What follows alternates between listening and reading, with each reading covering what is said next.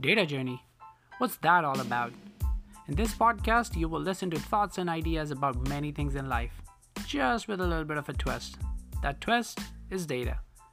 Now, these thoughts are not just going to be my thoughts and ideas. You will also hear from many people that have influenced my thought process.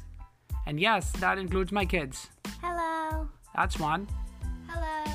And there's the other one. That's a bit about the present.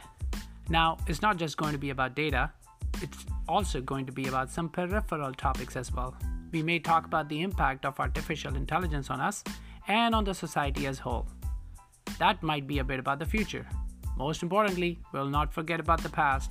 We may dig back in some history books and talk about the impact of data at that point. Hope you'll enjoy this.